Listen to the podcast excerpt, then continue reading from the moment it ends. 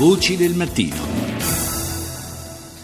Do il buongiorno ad Alessandro Corneli, docente di geopolitica allo IULM di Milano. Buongiorno professore. Buongiorno.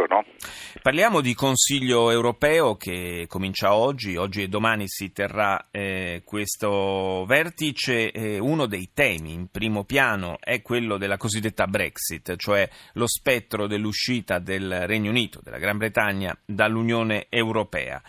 Qual è lo scenario attuale? Ci sono stati negoziati, ci sono stati concessioni proposte da parte europea. A che punto siamo? Sì, proprio per evitare lo spettro di una mancata intesa che porterebbe all'uscita del Regno Unito dall'Unione Europea, che sarebbe per l'Unione stessa un insuccesso, uno schiaffo dal punto di vista così dell'immagine. Ci sono state delle riunioni, degli incontri e si è arrivati un po' ad una specie di accordo che oggi i capi di governo metteranno in esame tra oggi e domani. Praticamente le concessioni che sono state fatte vanno un po' a toccare i vari livelli dell'elettorato britannico, perché il Premier Cameron ha due interlocutori, da un lato l'Unione Europea ma dall'altro i suoi elettori e in particolare quelli del Partito Conservatore, che è diviso tra euroscettici, euroindifferenti e pochi euroentusiasti. Sì. Allora, per gli elettori che votano di pancia sono state fatte delle concessioni a livello di assistenza previdenziale di cui godono i cittadini dei paesi europei quando si trasferiscono da un paese all'altro. Londra avrebbe ottenuto la concessione di poter rinviare di 5 anni la concessione di questi benefici previdenziali a cittadini che si trasferiscono appunto in Gran Bretagna.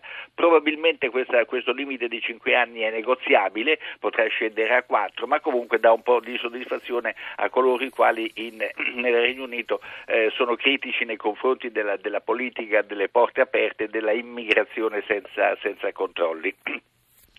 Per invece lo strato più alto della società britannica, e quindi il mondo bancario e finanziario, Londra ha ottenuto che non ci saranno passi ulteriori di stretta sul piano appunto della governance economica e bancaria in particolare, quindi più di quello che si è fatto Londra non potrà concedere.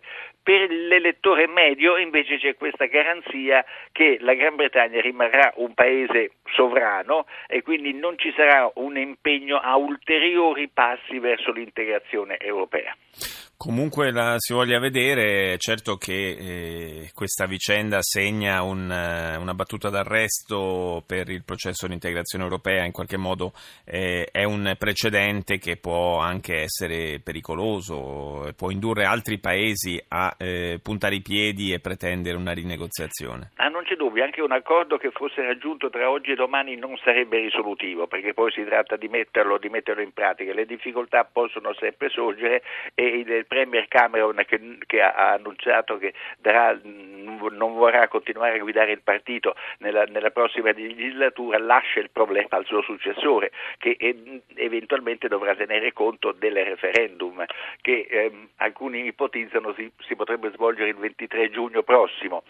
È chiaro che un risultato netto al referendum, cioè a favore del sì, del mantenimento del Regno Unito nell'Unione Europea, o a favore del no, faciliterebbe comunque il nuovo primo ministro britannico. Un risultato invece sul filo di lana indubbiamente renderebbe le cose più difficili.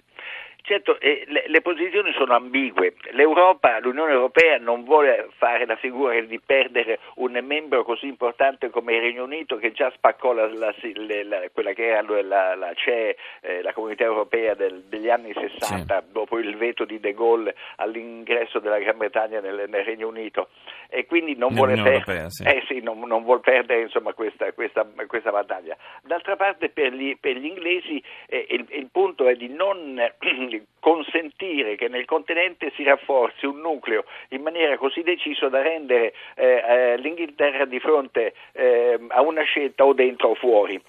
Quindi la situazione attuale di con un piede dentro e un piede fuori è quella ideale per il governo di Londra. Sì, che in qualche modo gli lascia anche un margine di manovra, diciamo le mani libere in molti campi. Grazie professore Alessandro Corneli, docente di geopolitica allo IULM di Milano. Grazie di essere stato con noi.